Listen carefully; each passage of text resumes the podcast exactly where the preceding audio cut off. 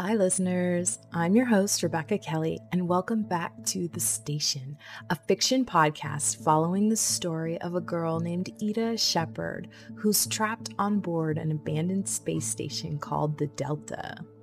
Now, Ida has just recently made contact with the surface for the first time in her life. That's 18 years. In the last episode, we heard the transcript from her first conversation with the NASA engineer, Ale Bacchus, who found her transmission buried in the signals of a set of new communications satellites. In this episode, we'll meet a new character in our story and learn how the higher ups at NASA feel about this new and astonishing development. Are you ready? Let's jump right in. Here is chapter 26 of The Station.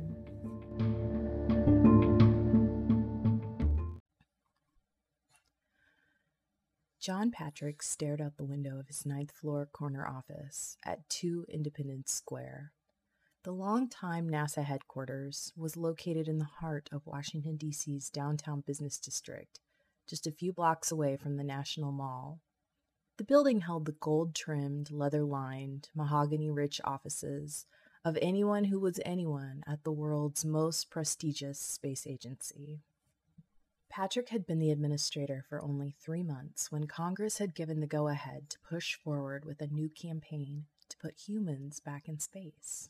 That was six years ago, and since that time, they had made great strides, a fact Patrick never left out in a press conference. He took great pride in the accomplishments of the organization under his command. That pride came with a pinch of smugness and a dash of bullying swagger. Bully or not, John Patrick had created a space agency that, unlike the stodgy, misogynistic pre war NASA, was creative, economically efficient, and groundbreaking. Of course, all pre war technology had been abandoned in this new quest for manned spaceflight. The new administration was determined that spaceflight should be economical and reusable. In the past, NASA's primary goal had been exploration, which really meant a race to the finish line to claim a first prize that included a stiff American flag planted in moon dust and all the accompanying international praise. After the initial space race back in the 1960s, the folks at NASA almost didn't know what to do with themselves. They took a stab at making space more economical and accessible to everyone by diving headfirst into the space shuttle program. The space shuttle, an awkward vehicle stuck somewhere between a rocket and a jetliner, turned out to be the deadliest space vehicle to ever fly the not so friendly skies of low Earth orbit. Patrick looked back at that time and could only shake his head, wondering what it was all for. Experimentation? Study? Useless, in his opinion. It wasn't that Patrick didn't value the need for experimentation and study. He knew it was a critical part of conquering the safety aspect of space exploration, but he was determined that his version of space exploration would be useful first and scientifically meaningful second. Under him, space exploration would provide jobs, advance creativity and engineering, and most importantly, bring in cash. His plan was to turn NASA into its own business, no longer shackled to the ankles of the overweight congressmen who sat in their big leather chairs just a few blocks away from where he sat now. Space was a commercial gold mine full of unexplored worlds that contained countless unknown minerals for mining, possibly even a resource that could solve the ever mounting energy crisis on Earth. A gram of moon dust could sell at auction for millions of dollars, if the rich and powerful could build their homes out of stone mined from the surface of Mars, or Titan, or even Pluto, the possibilities were endless. Patrick's organization was moving ahead at full speed toward finding out what possibilities lay just outside of Earth's thin, filmy atmosphere. His first move as NASA administrator had been to tighten the belt of public relations. NASA had been pretty tight in the past during the space race era, but had reverted to an open door policy in the years prior to the war. Since the organization was publicly funded, prior administrators believed that the public should know all that went on within its walls. Patrick did not share this opinion. He believed informing the masses should be done only when absolutely necessary, and to his surprise, Patrick was rarely surprised by anything, Congress agreed with this policy. The new NASA would be about making money behind the scenes, staying well away from the limelight, and Congress had given John Patrick the freedom and the funding to make it happen. For the first time in history, NASA wasn't under a tight deadline to make space happen. They were taking their time, and Patrick couldn't have been more pleased with the outcome so far. Manned missions were on the near horizon. An astronaut corps had been recruited and was deep into training at a high tech commercial facility built by the joint funds of private companies and the American taxpayers. It was a collaborative effort and a damned good one, he thought. A tall and lean man, John Patrick was in his mid 40s with sandy blonde hair and pale blue eyes. They were the kind of blue that looked shallow at first, like water droplets, but had the ability to pierce right through you in a matter of seconds. Prior to coming to NASA, Patrick was a major in the U.S. Army, serving his time deep in the jungles of Central America fighting the SA. His master's degree in mechanical engineering from MIT had gotten him his first job at NASA right after the war. It took only a few months for him to rise through the ranks to the most coveted corner office at 2 Independence Square, exactly as his father had done three decades earlier. His office overlooked the Washington, D.C. Division of Forensic Science. The building looked like a giant glass cube shimmering in the morning sunlight. Patrick shuddered to think of what went on in there. He had never been a medical man, and the sight of blood made his guts wrench. He preferred working with solid things like aluminum and titanium, bolts, joints, ball bearings, ion engines, etc. Soft stuff wasn't his thing. In fact, he found the daily grind of his administration duties almost as gut wrenching as the forensic science stuff. But despite his aversion to it, he was good at dealing with people. Ever the level head, he could deal with almost anything thrown at him, which is a character trait that earned him the job. Mr. Patrick, came the call from his assistant Tommy, whose office was across the hall. Jade Stanton is here to see you. Thanks, Tommy. Send her in, he said. A moment later, Jade strolled into Patrick's office. After closing the door, she spun on her high heeled black pump and took a seat at the chair immediately in front of his steel and glass topped desk. Patrick swiveled in his chair to face her. Jade wore diamond stud earrings, red lipstick, a hint of pink blush on her dark cheeks, and a black pinstripe pantsuit. Patrick still couldn't resist the sight of her. Their affair had been ten years earlier when they were both serving high positions in the army. It was a secret, of course, but it had been one of the best times of his life. Now, even though he was married with a three year old daughter, he still thought of Jade as one of the most beautiful women he had ever known. More important than that, though, Patrick respected Jade. The two had been friends long before their short affair, and she was one of his most trusted advisors. It was this trust that earned her the director position overseeing the TDRS launch. The satellite launch was a critical element in the manned space program timeline, and he knew he could count on Jade to get the job done. Good morning, Patrick, Jade said, a hint of a smile crossing her red lips. However, as soon as the words left her mouth, the tiny curve in her lips faded and a look of intensity came over her face. We've got a problem, she said. Patrick was not at all surprised by her forwardness or the fact that she had almost entirely skipped the pleasantries. Jade was not one to dance around a sticky topic. He returned his gaze to the window overlooking the glass box across the street and said, Yes, your email mentioned that. What's going on? You were vague. Yeah, well, I didn't want to go too far into detail until I could be here in person, she said. I found out about this a few days ago, but I've been holding on to it so that I could get the facts straight. She looked around the room thoughtfully. How about a drink? I could use one. Before he could speak, she was out of her chair and striding across the room to the small bar that stood in the corner opposite the window. It was obvious that Jade had been to that bar before because she knew exactly how to find the hidden switch that turned the lights on and popped open the door to the liquor cabinet. As she poured herself a drink from a bottle of bourbon aged 30 years, She looked over at him to get his response. Uh, no, I think I'll be okay. I mean, it's only 10:30, Jade, he said, glancing down at the tiny hollow watch on his wrist. She nodded, but ignored the implications behind it and poured another glass of the fragrant liquid before heading back over to the desk.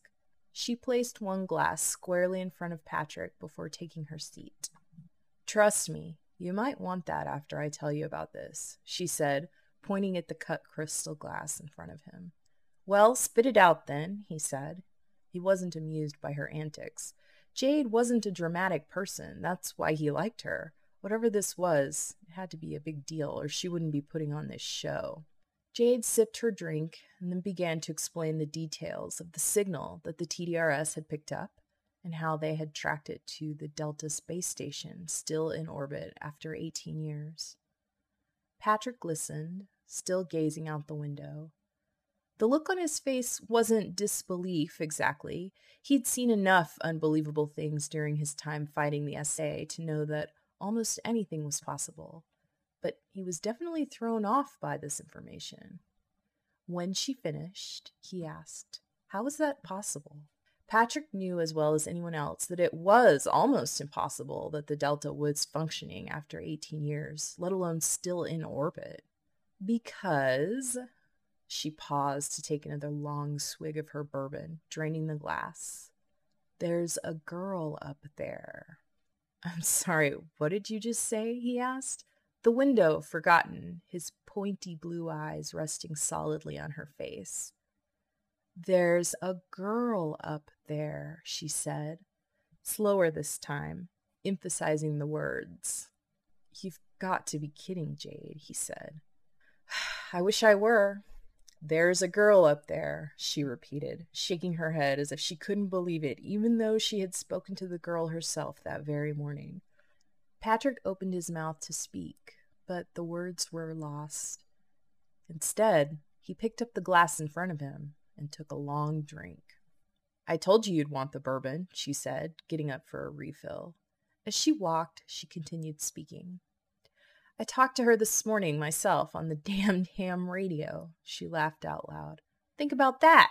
Here we are with all of NASA and its technology at our fingertips, and we're using an amateur radio to talk to a girl on a derelict space station. She shook her head in disbelief as she tipped the bourbon bottle into her glass. We've given her instructions to orient her antenna array at the TDRS. That's the only reason we even found her. She noticed the launch from Florida based on some sort of visual scanning program. Then she pointed her distress signal at the satellites. Wow, he said, draining his own glass and tapping it down on his desk. Her mother was Millicent Shepard, Jade said with a raised eyebrow. But Millicent Shepard died. Patrick vaguely remembered the story of the Delta, and he knew the crew had burned up over Kazakhstan during reentry. Yes, that's right. She died in the Soyuz crash that killed the others. At least that's what NASA thought. Yeah, yeah, I, I remember that, Patrick said. They confirmed the breakup of the spacecraft over Russia two days after losing communications with the Delta, Jade said. But since the whole world was concentrating on fighting the war, nobody really looked into the matter further. They couldn't communicate with the Delta, and the crew was dead. End of story. Wow, he said again.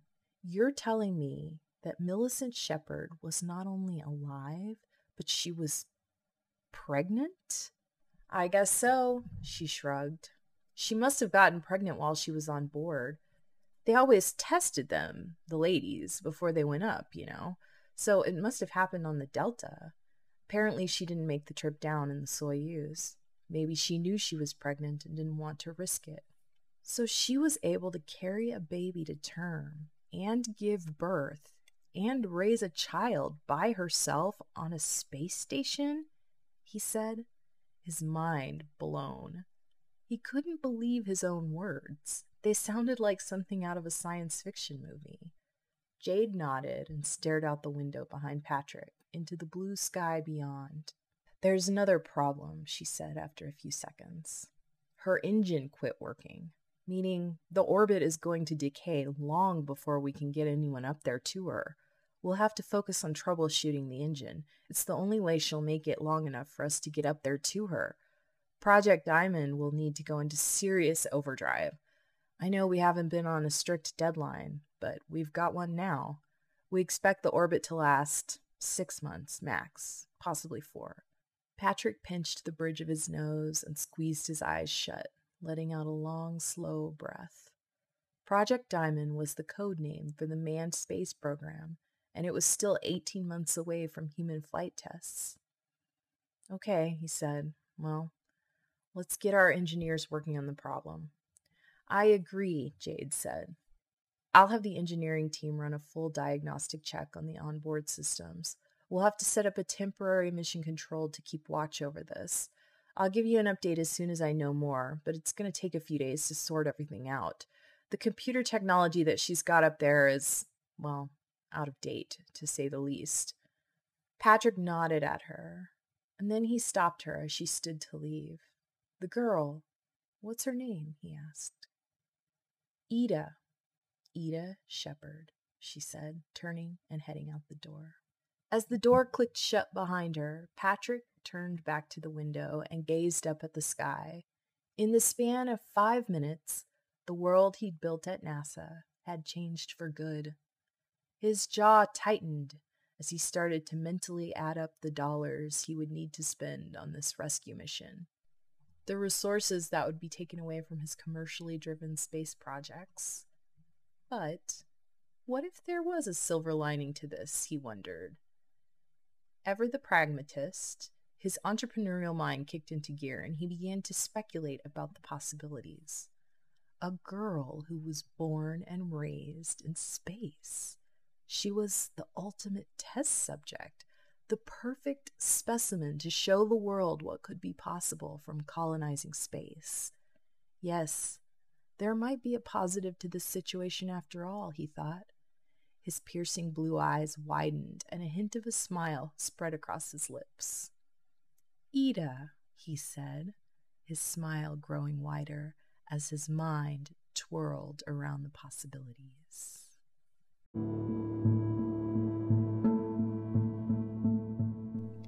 Thanks for listening, sci fi fans. In the next episode, we'll see how Ida is handling her new situation. For the first time in her life, she's able to contact other people whenever she wants, and it's really throwing a wrench into her otherwise organized lifestyle. You don't want to miss it. See you then. Bye.